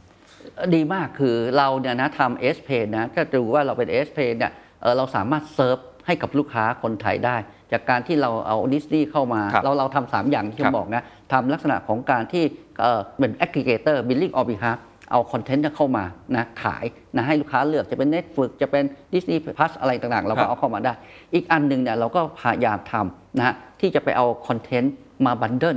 ขายให้กับคนนะฮะเช่นจะมี Fox จะมีอะไรต่างๆ แต่อันที่ 3 ที่สำคัญที่ผมยังทำและยังไม่สำเร็จ ก็คืออยากจะสร้าง content ของคนไทยที่เป็น free content น่ะครับเข้ามาแล้วทำเป็น advertising model ไอ้ตรงเนี้ยเป็นสิ่งที่อยากจะทำมาก ๆ และยังทำไม่สำเร็จครับถ้าทำสำเร็จเนี่ยตรง advertising model ในแพลตฟอร์มของเรา อย่างที่ผมบอกอะ digital platform มันสามารถ customize เรื่องการโฆษณาได้นะแทนที่เอ่อสมมติคุณเคนสร้างหนังขึ้นมาเรื่องหนึ่งครับนะครับเอ่อจากเดิมเอ่อต้องไปออกช่อง แล้วเอ่อได้สปอนเซอร์ของช่องมาแล้วคุ้มกับค่าสร้าง วันนี้สปอนเซอร์ของช่องเออที่เป็นฟรีทีวีไม่คุ้มแล้ว แต่ถ้าเกิดเป็นแพลตฟอร์มของเรา สามารถ customize เอ่อค่าโฆษณาเป็นย่อยๆได้รายเล็ก ๆ เข้ามาแล้วคุ้มเนี่ยไอ้ตรงเนี้ยเราอยากทำตรงนี้ ยังทำไม่สำเร็จเพราะว่าทั้ง Facebook ทั้ง Google ทั้ง YouTube เขาแข็งแรงมากครับนะอันเดียวทำทำอันตรงนี้อยู่นะแล้วก็สองก้อนแรกนี่ดีมากอ๋อผมไม่ขาดทุนเลยนะฮะอ๋อเอา Disney Plus มาก็ไม่ขาดทุนเลยครับนะฮะเอา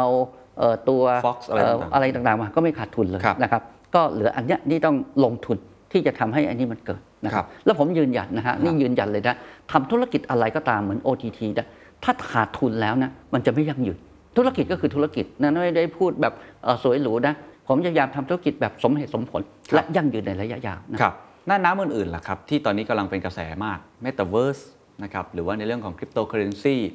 เอ่อหลายๆ บริษัทก็มีคอยของตัวเองแล้วนะครับ Asset Tokenization กันใหญ่เลยนะครับ หรือว่ากระโดดเข้าไปสู่โลก ที่ดินใหม่ในโลก Metaverse นะครับ AIS ไม่ไม่ขยับตรงนี้บ้างเหรอฮะจริง ๆ อย่างที่เรียนนะครับ เราเป็นบริษัทเทคโนโลยีอยู่แล้วนะ เป็นดิจิทัลแพลตฟอร์มที่ต้องสร้าง เรื่องพวกเนี้ยเราศึกษาเรารู้แล้วก็ดูมา เรามีทีมดูพวกนี้มาก่อนนะฮะอะไรที่เหมาะสมครับนะครับ เราก็เอาเข้ามาใช้ยกอย่างเช่น m e t a เวิร์ดนะฮะเอ่อเราเนี่ยเป็นคนใช้ m e t a เวิร์ดก่อนใครๆซะด้วยซ้ำถ้าจำได้นะผมเปิดตัวเอ่อน้องไอรีน นะฮะครับเป็นพรีเซนเตอร์ผมตั้งแต่แรกเลยนะเอ่อแต่ไอรีนดันไม่ดังเท่าคุณเคนตอนมาเป็นพรีเซนเตอร์ผมนะฮะอ่าความแตกต่าง ซึ่งอันเนี้ยมันเป็น early stage ของของของของตัวตรงนี้นะแต่ต้องยอมรับว่าปีนี้เป็นปีที่เทคโนโลยีมันเปลี่ยนแปลงเร็วครับคำใหม่ๆนะฮะคริปโตเคอเรนซีจริงๆ มันมา 10 กว่าปีแล้วทำไมปีนี้มันถึงบูมนะมันบูมมาตั้งแต่ Bitkub มาอะไรต่างทุกคนนี่แห่กันเข้ามาหมดนะเราเองศึกษาเรื่องพวกนี้มาหมดนะครับเมตาเวิร์ดเราใช้อยู่แล้วนะครับแล้วเราก็พยายาม utilize เอ่อเรื่องเทคโนโลยีอย่างเนี้ยเข้ามาสู่ในในในระบบของเราครับนะแต่ว่าถามว่าเราจะ enter หรือ jump ไปทันทีไหมหลายคนมอง ทุกคนมองนะว่า S เนี่ยใหญ่แล้วก็น่าจะทำ coin ของตัวเองใช่ขณะที่ผมเองเนี่ยยังไม่คิดจะทำ coin นี่พูดตรงนี้เลยนะฮะเหตุผลก็คือว่าเราดูนะไม่ได้ต่อต้านนะระบบ coin ที่มีอยู่วันเนี้ยนะของแต่ละคนแต่ละคนเนี่ย เรายังไม่เห็น foundation ที่ชัดเจน ครับแต่ว่าเราไม่ได้ละทิ้ง ครับ เราก็ทำ system ของเรารอนะครับ วันนี้เรามี system อย่างเช่น AIS point เกิดขึ้นนะครับ point turn เป็น coin เนี่ยแป๊บเดียวนะแล้วก็ทำ coin เนี่ยทำเรื่องพวกนี้ไป เพราะว่าเรายังไม่ไม่เห็นเราเรามาจาก real sector นะงั้นเวลาผมจะทำ coin ขึ้นมาอันหนึ่งเนี่ยผมจะต้องมี use case ชัดเจน coin นะฮะคริปโตเคอเรนซีต่างๆ ทั้งหลายทั้งสิ้นเนี่ย จะเกิดได้เนี่ยต้องมี2อย่างครับอ่าอย่างแรกอย่างที่กี้บอกอะทำให้คนนิยมครับวันนี้คนเริ่มนิยมแล้วใช่ครับแต่ความนิยมเนี่ยเป็นการลักษณะนิยมไม่อยากจะพูดอะมันเหมือนเข้ามาหวังว่ามันจะรวย หวังว่าจะเก็งกำไรครับพอเข้าใจใช่ไหมเข้าใจครับอ่าซึ่งไอ้ตรงเนี้ยเราเองมองว่าเฮ้ยมันยังไม่ใช่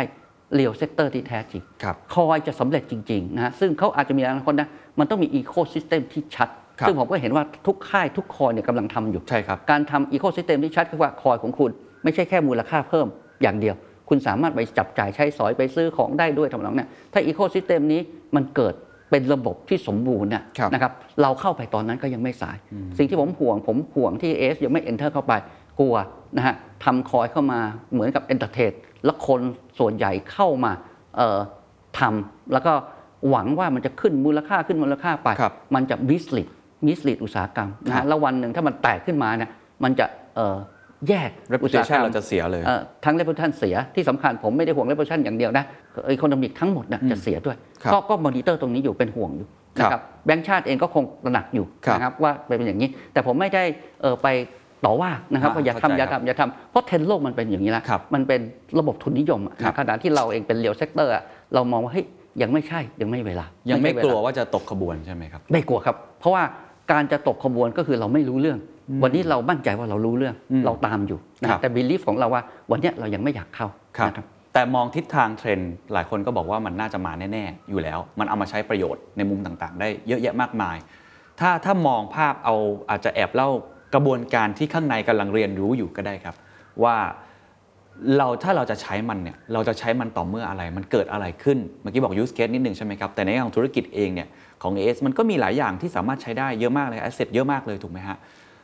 มีอะไรบ้างที่เราจะทำมันอาจจะ 2-3 ปีข้างหน้าแอบเล่าให้ฟังนิดนึงบางส่วนก็ได้ครับ วันนี้อย่างที่ผมบอกผมขยายเรื่อง point ของผมนะ point ของผมเนี่ยผมไม่เรียกมันว่า coin หรือไม่เรียกมันโทเค็นแต่ coin ของผมเนี่ยมันก็เริ่มทำได้ จากเดิมมันกลายเป็นเทเวเลตเอาไปแลกนู่นแลกนี่ วันเนี้ย point เริ่มกลายเป็นเงินละนะครับเอาไปเอ่อซื้อเป็นส่วนลดจาก partner ของเราสองสามพัน partner วันนี้หลังจากที่เราไป co กับ KTB ครับนะครับเอ่อเขาก็มีไอ้โครงการเขาเรียกอะไร พารวยเอ่อโครงการเอ่อแบ่งคนละครึ่ง ผมเห็น ecosystem ของแม่ค้า 3 0 0แสนคนนะฮะที่เกิดขึ้นมาจากไอ้ไอ้ไอ้โครงการคนละครึ่งครับผมก็กลัวว่าพอรัฐบาลหยุดคนละครึ่งเอ่อไอ้พวกนี้ก็หายไปหมดเลยครับทั้งๆที่สร้างมาได้ปีกว่า 2 ปีทำนองเนี้ยครับเราก็ไปคุยกับ KTB เพื่อจะเอา point เราเนี่ยไปใช้เป็นเงินอ่ากับไอ้ตัวเอ่อของร้านค้าอีก3 0 0แสนกว่าร้านค้าเพื่อไม่ให้มันตายไป อันนี้เริ่มไปาสียดายแล้ว เริ่มไปแล้วครับ เริ่มไปแล้ว เราเริ่มไปแต่แค่ประกาศ พร้อมๆ กันเนี่ยสี่หมื่นล้านค้าเอง แต่3 0 0แสนทั้งหมดน่ะต้นปีจะประกาศแล้วคนใช้เยอะไหมครับ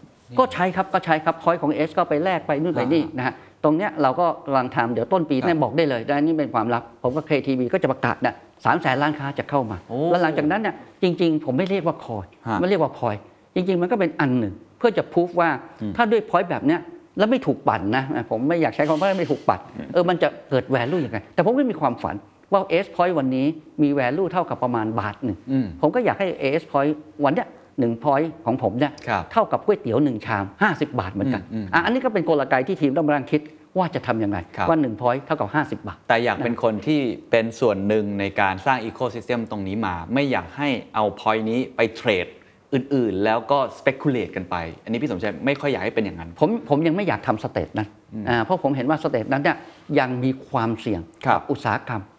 ยังมีความเสี่ยงกับเอ่อคนที่เข้ามาทำครับแต่อยากสร้างจาก foundation ครับเราไม่ได้ทำเราไม่ได้ไม่ได้ทำพอยนะฮะจริง ๆ เราทำระบบทำทำ coin ระบบ point จริงๆ system มันคือ system อะแต่อยากมาจาก real sector จากเข้าใจพื้นครับแล้วเมื่อมันขึ้นมา มันจะ automatic ขึ้นมาเองเข้าใจถ้าวันหนึ่งผมเอ่อสามารถทำ point ได้นะฮะ แล้ว1 point ผมแทนที่จะมีมูลค่า 1 บาทแบบทุกวันนี้ เท่ากับ 50 บาทเท่ากับก๋วยเตี๋ยวหนึ่งชาม ผมบอกทีมเลยเนี่ยหนึ่ง point ไปกินก๋วยเตี๋ยวหนึ่งชาม ร้านค้าก็โอเคครับนะเอามาแลกได้ 50 บาททำนองเข้าใจนั้นครับผมอยากให้เป็นอย่างนั้นมาก ยากไหมยากยากนะครับเพราะ speculator มันง่ายกว่าแล้วนี่มันเป็น real sector นี่มันเป็นมันต้องมี real use case แล้วมันอาจจะใช้เวลากว่าอันนี้ว่ากันตามใช่คตรัรบงแต่ตั้งถ้าเกิดตั้งใจทำอย่างนั้น แล้วผมก็คุยกับ KTB KTB ก็เป็นแบงค์ที่ใหญ่ครับแล้วเขาก็มีฟาวเดชั o นแล้วเขาเนี่ยอยากรักษานะรักษาไอ้ไอ้ไอ้คนละครึ่ไอ้ฐานที่เขาเขาสร้างมาไว้นะครับซึ่งถ้าเราเอ่อ ทำลายมันอืมไม่มีละครับมันก็น่าเสียดายครับน่าเสียดายแล้วผมการันตีนะฮะ digital technology digital platform น่ะจะเป็นการส่งเสริมที่จะช่วยช่วยคนตัวเล็กอืมให้เติบโตขึ้นมาได้ครับนะครับครับอ่าเห็นภาพครับ แล้วไอ้เทคโนโลยีอื่นๆล่ะครับ อย่างเช่นบล็อกเชนเอง หรือว่าเทคโนโลยีต่างๆ ที่อาจจะไม่ถึงขั้นไปแบบมี coin อะไรขนาดนั้น แต่ว่ามันก็เป็น basic ใหม่ ถูกไหมครับเว็บทรีอย่างเงี้ยคนก็พูดกันเยอะว่าจะทำยังไงให้คนมี ownership ในสิ่งที่เขาเอ่อ ไม่ได้แค่ทำ content อย่างเดียวและโลกของ decentralized finance ผมไม่แน่ใจว่ามันต้อง decentralized telco หรือว่ามันมีอะไรที่เรามองไว้ไหมครับ ว่ามันน่าจะเป็นอีก wave หนึ่งของธุรกิจของเรา แล้วเราอยากจะกระโดดเข้าไปร่วมกับไอ้เทรนด์ตรงนี้อะครับจริงๆไอ้ที่ผมเรียนไว้ digital platform ที่ผมสร้างมา วันนี้เราโฟกัสนะทั้งวิดีโอ ทั้งฟินเทคครับไฟแนนซ์ทั้งจริง ๆ เรามี healthcare อะไรต่างๆเหล่าเนี้ยทุกอย่างเนี่ยนะมันถูกสร้างบนแพลตฟอร์มใหม่ทั้งหมด แพลต platform blockchain ทั้งสิ้นอ่านะครับเพราะเรามีความเชื่อว่าไอ้ระบบ centralized เก่าเนี่ยจะใช้ไม่ได้ ระบบ point system ที่ผมทำมาอยู่ทุกวันเนี่ยนะครับก็ใช้ blockchain technology ในการเขียนนะครับเพราะว่าการจะทำให้ไอ้ point เรามี value จริงๆนะฮะมันก็ต้องมีไอ้เรื่องของ distribution เอ่อ network ตรงเนี้ยนะฮะทีมที่ทำเนี่ยทำ based on เทคโนโลยีใหม่ตรงนี้อยู่แล้วนะครับทำอยู่เทคโนโลยีใหม่แล้ว ตัวบล็อกเชนเนี่ยเป็นเป็น foundation ใหม่ที่ต้องทำเลยนะครับก็อยากเรียนคุณเคนว่าเราไม่จะตกเทคโนโลยี นะฮะแต่เราจะเลือกใช้เมื่อเราเห็นสมควร แล้วเผอิญเราเป็นบริษัทใหญ่ มี principle มีเอ่อเอ่อลักษณะของเอ่อ real sector ที่จะต้องทครับำการการปล่อยมันก็ค่อยๆ ปล่อย อย่างไม่ตะเวิร์ดอย่างที่เขาบอกอะมันไม่ใช่แค่ AR VR เด็กหน่อยมาเป็นพื้นฐานของอินเทอร์เน็ตรุ่นใหม่ใช่ไอ้ครันู่บนไอ้นี่วันนี้เราก็เห็นว่าใช้ได้ก็เอามาเอ่อทำเป็นพรีเซนเตอร์ก่อน แต่เบื้องลึกตรงเนี้ยนะฮะในเรื่องของโครงการ e-sport ของเรา โครงการอย่าง e-commerce จะเห็นว่าเรามี VF n นะแล้วก็ใช้เทคโนโลยีของพวกเมตาเวิร์ดทั้งสิ้นนะครับก็ก็พยายามแคชอัพไม่ได้หลงและเอ่อพลาดนะครับแล้วก็ใจเย็นไม่ต้องห่วงเรื่องตกขบวน เพราะว่าเราเราไม่ตกขบวนแน่ แต่ครับวิธีการทำเหมือนกับที่ผมบอกอะผมไม่อยากโต s p ผมจะโตแบบไลน์ก็ได้นะแบบ LINE TV ก็ได้ ขึ้นมาคนดูเยอะแยะเลย แต่ผมจะค่อยๆเป็นค่อยๆไป เพื่อให้มันเป็น real sector จริงอืมๆนี่คือสิ่งที่มีความแตกต่างกับ OTT player ครับและเอ่อพวกบริษัทอย่าง telco อะไรแบบนะครับครับครับพอพูดตรงนี้ก็เลยอยากเพิ่มเติมประเด็นนี้นิดหนึ่งครับคือคือวิธีคิดของคุณสมชัยก็ก็น่าสนใจนะครับ แต่ว่าผมไม่แน่ใจว่าพอเทียบกับวิธีคิดของใช้คำว่าบริษัทเทคคอมพานีแล้วกันรุ่นใหม่ๆเนี่ย เขาคิดคนละด้านกับคุณสมชัยเลยใช่ครับใช่ครับใช่ครับเขาใช่ครับเอา 10x ก่อนโตไปก่อนโตไปก่อนใช่ครับ speculate ไปก่อน แล้วก็ระดมทุนไปก่อน ก็ acquire user ให้ได้เยอะที่สุดก่อน แล้วค่อยตลบกลับมา ก็เลยมีคำว่าปลาเร็วกินปลาช้าครับเมื่อกี้ผมฟังเหมือนเอเอสกำลังบอกว่าปลาเราจะใจเย็นหน่อย แต่ว่าไม่ได้พลาดโอกาส ตรงนี้ครับไม่ไม่กลัวเลยใช่ไหมครับว่า เกิดมีบริษัทหนึ่งขึ้นมาทำแล้วประสบความสำเร็จก่อนเรา แล้วก็อาจจะกินส่วนแบ่งที่เราอยากจะกระโดดเข้าไปในหน้าน้ำนั้นเนี่ยเอสตั้งรับตรงนี้ยังไงหรือว่าคิดว่า คอนเซปต์วิธีคิดต่างกันนี้ไม่เป็นไร ยังอยู่ร่วมกันได้ ผมเองเนี่ยเอ่อชื่นชม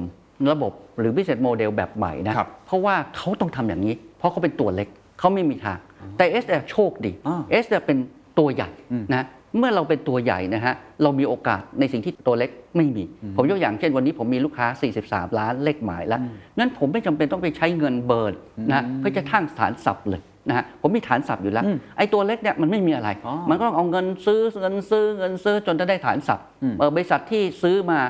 มีเงินทุน venture cap มาลงมาลงอยู่รอดก็อยู่รอดไปครับบริษัทที่ซื้อมาซื้อมาอยู่ไม่รอดก็เจ๊งไปทำนองเนี่ยนะฮะอืมเราถือว่าเราโชคดี แต่เราต้องไม่เขาเรียกอะไรไม่เย่อหยิ่งโอหังว่าเราโหรือชะล่าใจไม่ปรับใจตัวอืมอะ เราก็ต้องปรับตัวอย่างที่ผมบอก 7 ปีที่ผ่านมาต้องทานฟอร์มทานฟอร์มโอ้ที่เรื่องเก่าที่เล่าอะปลุกพนักงานปลุกพนักงานมึงห้ามทำห้ามทำห้ามทำมาถึงวันเนี้ยเราก็ปรับตัวอยู่ตลอดเวลาอืมแต่เราต้องว่าเฮ้ยเรามีความแข็งแรงในเรื่องของความเป็นตัวใหญ่ แต่เราต้องเป็นตัวใหญ่ที่ผมใช้ก็พูดตลอดนะต้องเป็นตัวใหญ่ที่ไม่ได้วิ่งช้า ต้องเป็นตัวใหญ่ที่วิ่งเร็วด้วยอืมแต่ถ้าเราเป็นตัวใหญ่แล้วไปทำแบบนั้นนะฮะวิสิโปจะหายวิสิโปจะเสีย วันนี้ต้องเรียนคุณเข็นนะ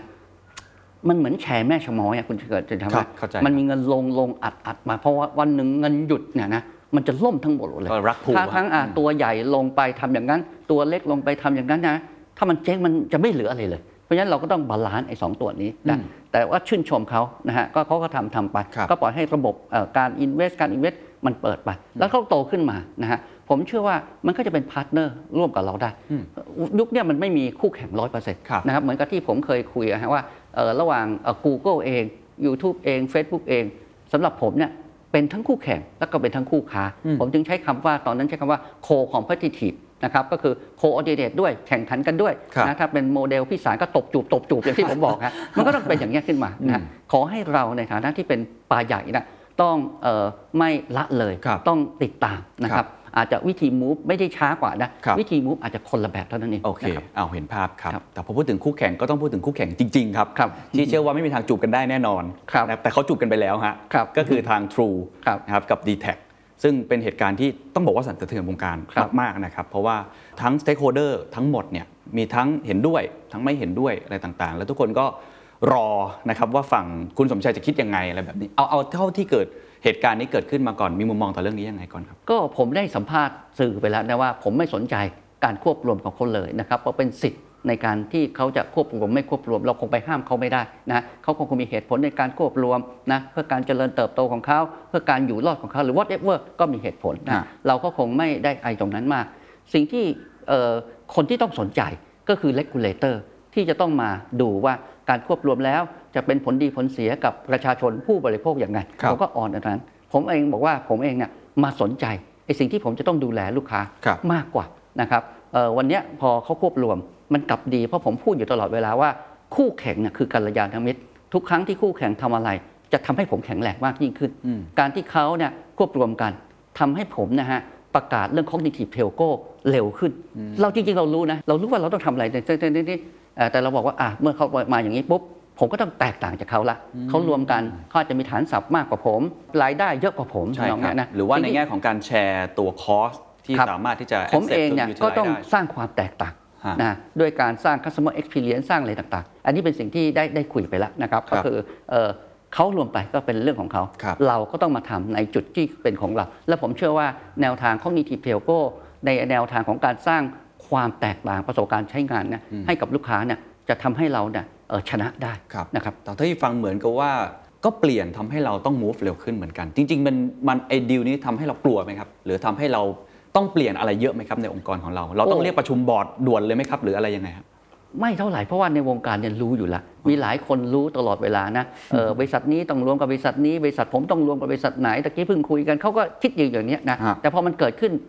มันเกิดแบบนี้ปั๊บเราก็ move step อย่างนี้ เป็นอะไรที่เราไม่ได้ตกใจเลยนะครับเราไม่ตกใจเลย แล้วก็เป็นอะไรที่ทำให้อย่างที่บอกอะจะทำให้เราต้องปรับตัวเร็วขึ้นซะด้วยซ้ำนะครับนะครับ ในมุมของการแข่งขันล่ะครับคิดว่าส่งผลยังไงครับกับ AS ช่วงแรกเนี่ยนะฮะผมเชื่อว่านะฮะจะมีการแข่งขันรุนแรงขึ้นนะครับ เนื่องจากว่าจะมีการแยกลูกค้ากันอ่าเพราะวันเนี้ยการรวมกันคุณเคนจะรู้เลยนะฮะหลายคนจะมีความรู้สึกว่ารวมแล้วเออใครจะเป็นเบอร์หนึ่งที่หนึ่งตัวจริง อันนี้ ภายในอย่างน้อย 2 ปีเนี่ยมันจะชุลมุนการรวมกันบริษัทเนี่ยไม่ใช่เรื่องง่ายนะครับทั้งเอ่อเรื่องของ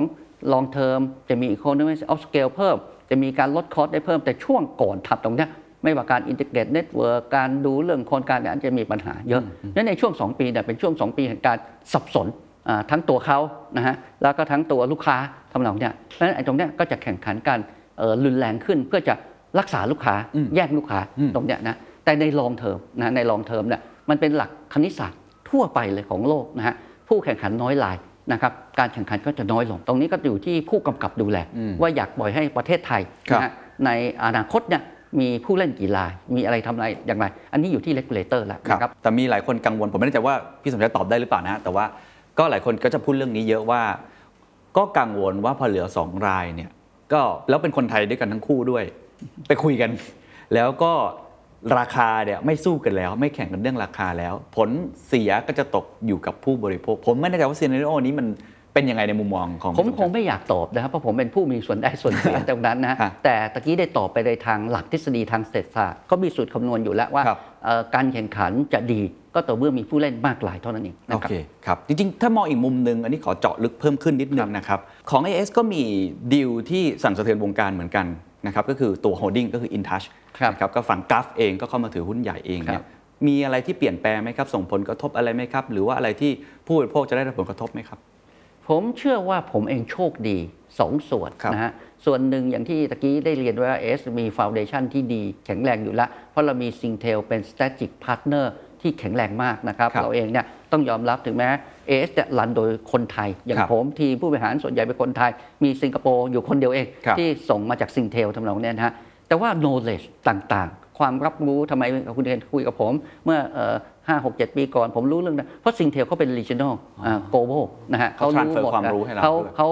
ได้ส่งเรื่องต่างๆ ให้ให้เรามามากครับนะมี benchmarking มีนู่นมีนี่อันนี้เป็นข้อดีอันที่หนึ่งครับอันที่สองเนี่ยพอมีก u l f เข้ามา ต้องยอมรับว่าเราเนี่ยขาด local strategic partner ที่แข็งแรงนะครับก u l f เองเนี่ยเป็น concept ของ local strategic partner ที่แข็งแรงแข็งแรงในเชิงไหนนะครับหนึ่งเนี่ยคือว่า เอ่อ Gulf เนี่ยยังมี owner ที่เป็น owner ไทยอยู่ครับงั้น owner ไทยเวลาเข้ามาเนี่ยการตัดสินใจเนี่ยจะรวดเร็วครับขณะที่ Singtel ให้เก่งแค่ไหนก็ตาม แต่ก็เป็นลูกจ้างเหมือนผม จะมีเอ่อ professional นั้นการ balance นะฮะระหว่าง professional กับ ownership ครับของสองผู้ถือหุ้นเนี่ยสำหรับผมเนี่ยมีประโยชน์กับ AIS มากนะครับ เพราะฉะนั้นไอการที่ผมประกาศ ลงทุน cognitive telco ได้ทันทีเนี่ยก็ต้องยอมรับนะผู้ถือหุ้นใหม่ support เลยอ๋อนะแกเข้ามาเอ่อหาผมเข้ามาจาก Intouch ครับนะเพิ่งเข้ามาเป็นบอร์ด AIS ได้สักประมาณเดือนกว่าๆเรามีการประชุมกันไม่ต้องใช้เวลานานนะดูแล้วคุณจะทำยังไงตั้งใจยังไงอนุมัติเลยแล้วคุณสารัชถ์เข้าใจ โอ้เข้าใจมากเข้าใจมาก owner เนี่ยเออมันเป็น owner เก่งๆผมใช้ owner เก่งๆเนี่ยเขามีอะไรที่เก่งกว่าผมเยอะครับนะครับแล้วผมซิน e gy ยังไงครับ บางคนอาจจะต่อจิ๊กซอว์แล้วก็อาจจะงงๆที่หนึ่งเขาทำไฟฟ้าเนาะเขาทำพลังงานที่เป็นพลังงานทางเลือกในอนาคตมากขึ้นเรื่อยๆ กับเครือข่ายเนี่ยเราจะมี syner จี้กันไหมหรือจริง ๆ แล้ว การทำงานค่อนข้างแยกส่วน ผมก็เคยได้คุยคุณสารัชถ์อยู่บ้างเขาก็มองว่าเป็นเป็นในแง่ของการลงทุนเพื่อตัวเลข ด้วยส่วนหนึ่งแต่ผมไม่แน่ใจเรื่องเชิงธุรกิจมันมีอะไรบ้างหรือเปล่า มันมีสองส่วนนะครับ ส่วนหนึ่งเขาก็พูดอยู่แล้วเขาลงทุนอยากมี dividend กลับใช่ครับไปต่างๆแล้วเนี่ยใช่ครับอันนั้นคือใน level Intouch ครับนะแต่ส่วนหนึ่งที่ผมเห็นหลังจากที่ได้ work งานกับเขาสักเดือน 2 เดือนนะฮะผมเชื่อว่าเขาเองพูดชัดเจน even เขาเป็นบริษัทเอ่อ energy ก็จริงนะแต่เขาอยาก transform บริษัทของเขาเนี่ยไปสู่ดิจิตอลเหมือนกันนะครับแล้วเราเราเห็นชัดนะครับว่ามันมี s ซ n จีเกิดขึ้นครับพอสมควร ผมยกตัวอย่างเช่นเขาเองเนี่ยขายไฟ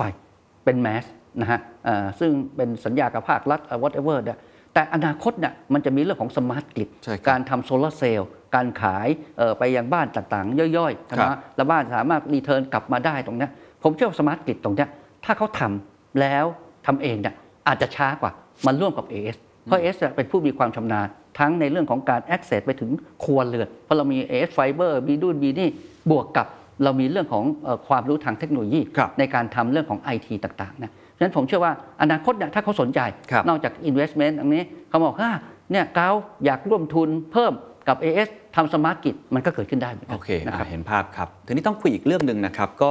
อาจจะเป็นเขาเรียกว่า hard topic นิดนึงนะครับ คุณสมชัย แต่ว่าผมเชื่อว่าใน 2 ปีนี้คนพูดเรื่องนี้เยอะ คือเรื่องความเหลื่อมล้ำเรื่อง inequality ต่างๆ ที่เอ่อมันเป็น K-shaped recovery ในช่วงโควิด และหลังจากนี้ก็จะเกิดผลกระทบต่อเอ่อเศรษฐกิจในประเทศไทยทั้งหมดเลยด้วยซ้ำนะครับ ผมคิดว่าปีที่ผ่านมาเราเห็นการควบรวมกิจการกัน หรือว่าเนี่ยการซื้อหุ้นการอะไรของบริษัทขนาดใหญ่ หรือก็อัน X กันของบริษัทขนาดใหญ่ด้วยกันค่อนข้างมากนะครับจนทำให้หลายคนก็ค่อนข้างกังวล ว่าเอ๊ะหลังจากนี้เศรษฐกิจของประเทศไทยเนี่ยมันจะเป็นลักษณะแบบหัวโตอะแต่ว่าข้างหลังอะมันมันรีบขารีบไปหมดเลย แล้วก็มันไม่สมดุลหรือเปล่า ซึ่งตรงนี้อย่างบริษัทขนาดใหญ่เองเอสคิดยังไง แล้วก็มีมุมมองต่อเรื่องนี้ยังไง จะช่วย contribu สังคมยังไงครับผมเองเนี่ยเป็นห่วงเรื่องนี้มากนะครับแล้วผมเองพูดได้เต็มปาก เพราะผมเองเนี่ยเป็นลูกจ้างอาชีพ ไม่ใช่ข้าของ และแนวทางที่เอสวางไว้อย่างที่คุณเคนทราบนะว่าเราเนี่ยอยากเป็นปลาใหญ่ช่วยปลาเล็กนะครับงั้นสิ่งที่ผมฝันในการสร้างดิจิทัลแพลตฟอร์มหรืออีเวนจะเป็น cognitive telco ในวันเนี้ยครับตั้งใจจริงๆนะครับในการที่จะช่วยรายเล็ก ๆ เกิดขึ้น แล้วผมทำมาหลายปี ปรากฏว่ายังไม่สำเร็จอย่างที่ผมบอก วันนี้อาจจะเห็นว่าผมไปจับกับรายใหญ่ เช่น SCB หรือครับอาจจะมีอะไรต่างๆเหล่านี้นะเพราะว่าคุยเป็นปฏิพันธ์ชัดเจนนะเราจับกับรายใหญ่ในวันเนี้ยเพื่อที่จะนะ ทำให้มันสำเร็จ แต่หลังจากสำเร็จเนี่ยคุณต้องกลับมาช่วยรายเล็กให้ได้ ต้องกลับมาช่วยรายเล็กให้ได้ นี่คือเป้าหมายที่ที่ผมตั้งใจจะทำยกอย่างเช่นตะกี้ผมพูดถึง video platform ถ้าผมทำได้เนี่ยผมอยากสนับสนุนไอ้พวก content creator เล็กๆ บริษัทย่อยๆ ที่มาทำให้มันเกิดเติบโต แล้วผมกินแค่ส่วนแบ่งรายได้เท่านั้นเองอ่าอันนี้เป็นสิ่งที่ที่ผมอยากบอกนะว่า ถ้ารายใหญ่ลงไม่ไม่ลงมาช่วยรายเล็กได้จริงๆนะฮะในท้ายที่สุดเนี่ยเอ่อรายใหญ่อะโตโตโตโตเนี่ยแต่สังคมเนี่ยมันอยู่ที่รากหญ้า สังคมอยู่ที่กำลังซื้อของคนข้างล่าง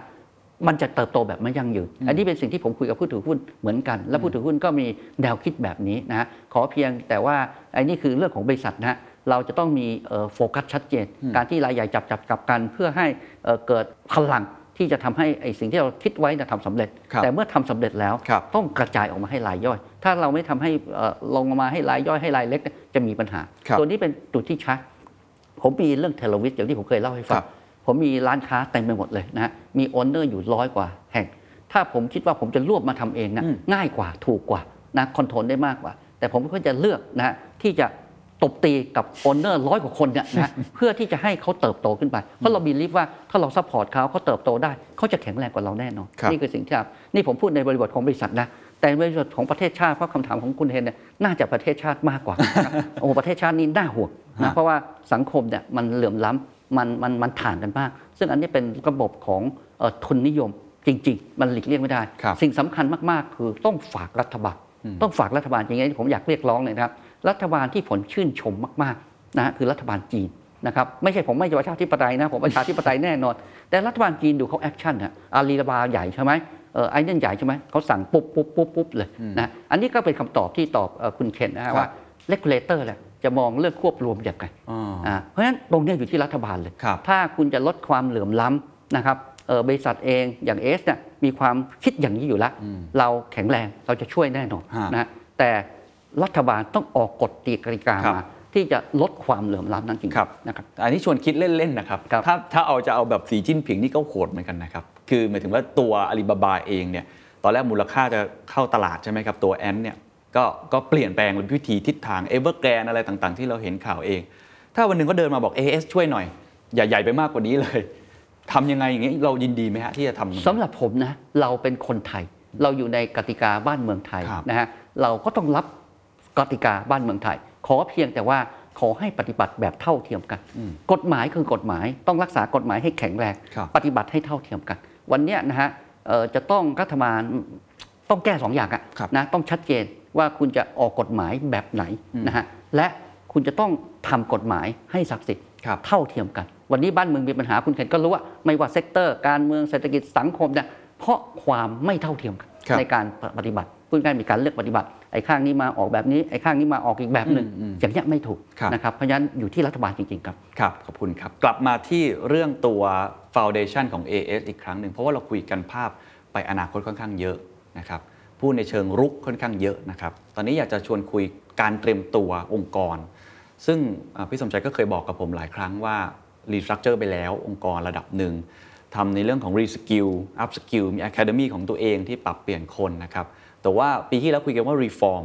แต่ยังไม่ประสบความสำเร็จ ผมไม่แน่ใจว่าตอนเนี้ยการ reform ข้างในองค์กรมันไปถึงสเตจไหน แล้วก็มองอนาคตต่อหลังจากนี้ยังไงครับ อเราทำเป็นเรื่อง cognitive telco นะฮะสิ่งที่ผมห่วงและคิดอยู่ตลอดเวลา ผมกลับไปคุยกับพนักงานนะฮะคุยกันเรื่องว่าทำอย่างไรถึงสร้างคนของเราเนี่ยให้เอ่อปรับอีกรอบหนึ่งให้ได้นะครับปรับอีกรอบหนึ่งให้ได้ เพราะว่าไม่ว่า metaverse เข้ามาไม่ว่าอะไรต่างๆแล้วเนี่ยมันเป็น knowledge ใหม่ทั้งสิ้นนะครับนั้นสิ่งที่จะทำจะคุยกับคุณเคนก็ได้ ถ้าถามผมว่าผมห่วงในเรื่องตรงนี้ยังไงครับผมไม่ห่วงเทคโนโลยี ผมไม่ห่วงคู่แข่ง ผมไม่ห่วงกติกามารยาทที่จะออกมา เพราะเมื่อออกมาแล้ว apply เราแอปแอปได้หมด ครับเราห่วงว่าคนของเราเนี่ยจะปรับตัวไปสู่ตรงนั้นได้อย่างไรจริงๆวันนี้สิ่งที่จะเห็นได้ชัดนะฮะแล้วผมก็ถือว่าผมโชคดี ครับ มันจะมีอินก e เดียนของผู้ถือหุ้นใหม่ ที่เขาส่งคนนะเอ่อมาเป็นบอร์ดนะซึ่งบอร์ดเนี่ยเป็นบอร์ดใหม่เข้าเข้ามานะฮะผมวันนั้นพูดตลกตลกๆนะฮะมานั่งไล่ดูเลยบอร์ดของเรามี 11 คน ฮะ ไม่เปลี่ยนเลยนะนะผมอยู่ตรงกลางบอร์ดเก่าเนี่ยอายุเยอะกว่าผม แต่บอร์ดใหม่ที่เก้าส่งมาอายุน้อยกว่าผมอ่างั้นมันจะมี ingredient อันใหม่เกิดเกิดขึ้นครับเราจะเห็นนะครับว่าเอ่อส่วนผสมผสานจากเดิมที่เราเป็น DNA ของคน telco จะมี DNA ของคนอุตสาหกรรมอื่น ที่มาให้ input เข้ามา แล้วทางเอ่อผู้ถือหุ้นใหม่ ได้มี guidance แล้วว่าเอ่อเรายังขาดในเรื่องไหนเรื่องไหนก็จะส่งคนเข้ามาเสริมนะเพราะฉะนั้นสิ่งที่จะตอบเออการ reform เนี่ยเป็นเป็นการ reform ที่จะไปเรื่อยๆ ผมยครักบตัวอย่างอย่างเช่น ในวันนี้สิ่งที่เกิดขึ้นตะกี้บอกว่า การควบรวมเออของเอ่อคู่แข่งทำให้เราต้องรีบทำ Cognitive Telco ได้เร็วขึ้นนะการที่มาของโควิดมา 2 ปี ก็เป็น lesson learned ทำให้เราเนี่ยปรับข้างในของเรานะวันนี้อย่างที่บอกฮะเอ่อเมื่อก่อนผมเคยคิดจะสร้าง AIS Campus ด้วยเจ็ดหมื่นตารางเมตรครับวันเนี้ยพอโควิดมาผมลดได้เหลือ 30,000เลยนะครับลดเหลือ 30,000 พนักงานก็ไม่ได้มีปัญหานะเพราะเราเปลี่ยนวิธีการทำงาน จากเดิมเนี่ยทุกคนต้องมาทำงาน 5 วันครับวันนี้เราใช้วิธี 60 40 นะ60 40ก็คือคุณมาทำงานที่ออฟฟิศอะสามวันโอ้นะอีก 2 วันคุณ work anywhere ได้ทำนองเนี้ยโอ้นี่คือสิ่งที่เราได้ประกาศไปแล้วนะครับ เมื่อก่อนเข้ามานะครับเอ่อจะมี culture แบบเอ่อมีโต๊ะใครโต๊ะมันห้องใครห้องมันนะฮะวันนี้ด้วยโควิดต้องเว้นระยะห่างนะฮะสองเมตรครับเพราะฉะนั้นโต๊ะผมจัดเนี่ยห่างกันเอ่อเมตรครึ่งเมตรครึ่งนะเราใช้นโยบาย 1.5 เมตรเอ่อ policy ในการจัดโต๊ะ นั่นหมายความว่าอะไร ทุกคนไม่สามารถมีโต๊ะตัวเองได้นะเพราะเราก็เป็นโต๊ะของส่วนรวมนะเป็นเหมือน co-working space ครับนะเพราะฉะนั้นบริษัทยักษ์ใหญ่อย่าง AIS เนี่ยก็ต้อง apply นะผมมาออฟฟิศของ Standard แต่ว่าผมชื่นชมมากเลย อีกหน่อยกลับมาชมออฟฟิศผมอีกสักสองปี ผมจะจัดอย่างเงี้ยให้เป็น co-working space ที่ intelligent ด้วยครับเราจะสร้างแคมปัสใหม่แล้วก็ทำให้เอ่อตัวเนี้ยนะฮะมันเป็น intelligent จริง ๆ นะครับครับ ซึ่งอันนี้น่าจะเป็นอีกเขาเรียกว่า move หนึ่งนะขคอรังบบริษัทขนาดใหญ่ที่ เริ่ม hybrid workplace มากขึ้นครับนะครับแล้วก็ reform restructure อะไรกันข้างใน เพื่อตอบรับกับ cognitive telco ในอนาคตนะครับขอพูดถึงตัวพี่สมชัยบ้างครับเพราะว่าทุกครั้งที่คุยกันครับ พี่สมชัยก็จะเปรยกับผมตลอดเลย เราคุยกันมาน่าจะหลายครั้งเหมือนกันในรอบ 4-5 ปีนะครับครับบอกว่าเนี่ยอยากจะเกษียณอยากจะเกษียณภารกิจต่างๆ ที่ทำมาเนี่ยมันยังไม่สำเร็จก็เลยต้องต่อไปเรื่อย ๆ ตอนนี้เป็นยังไงฮะ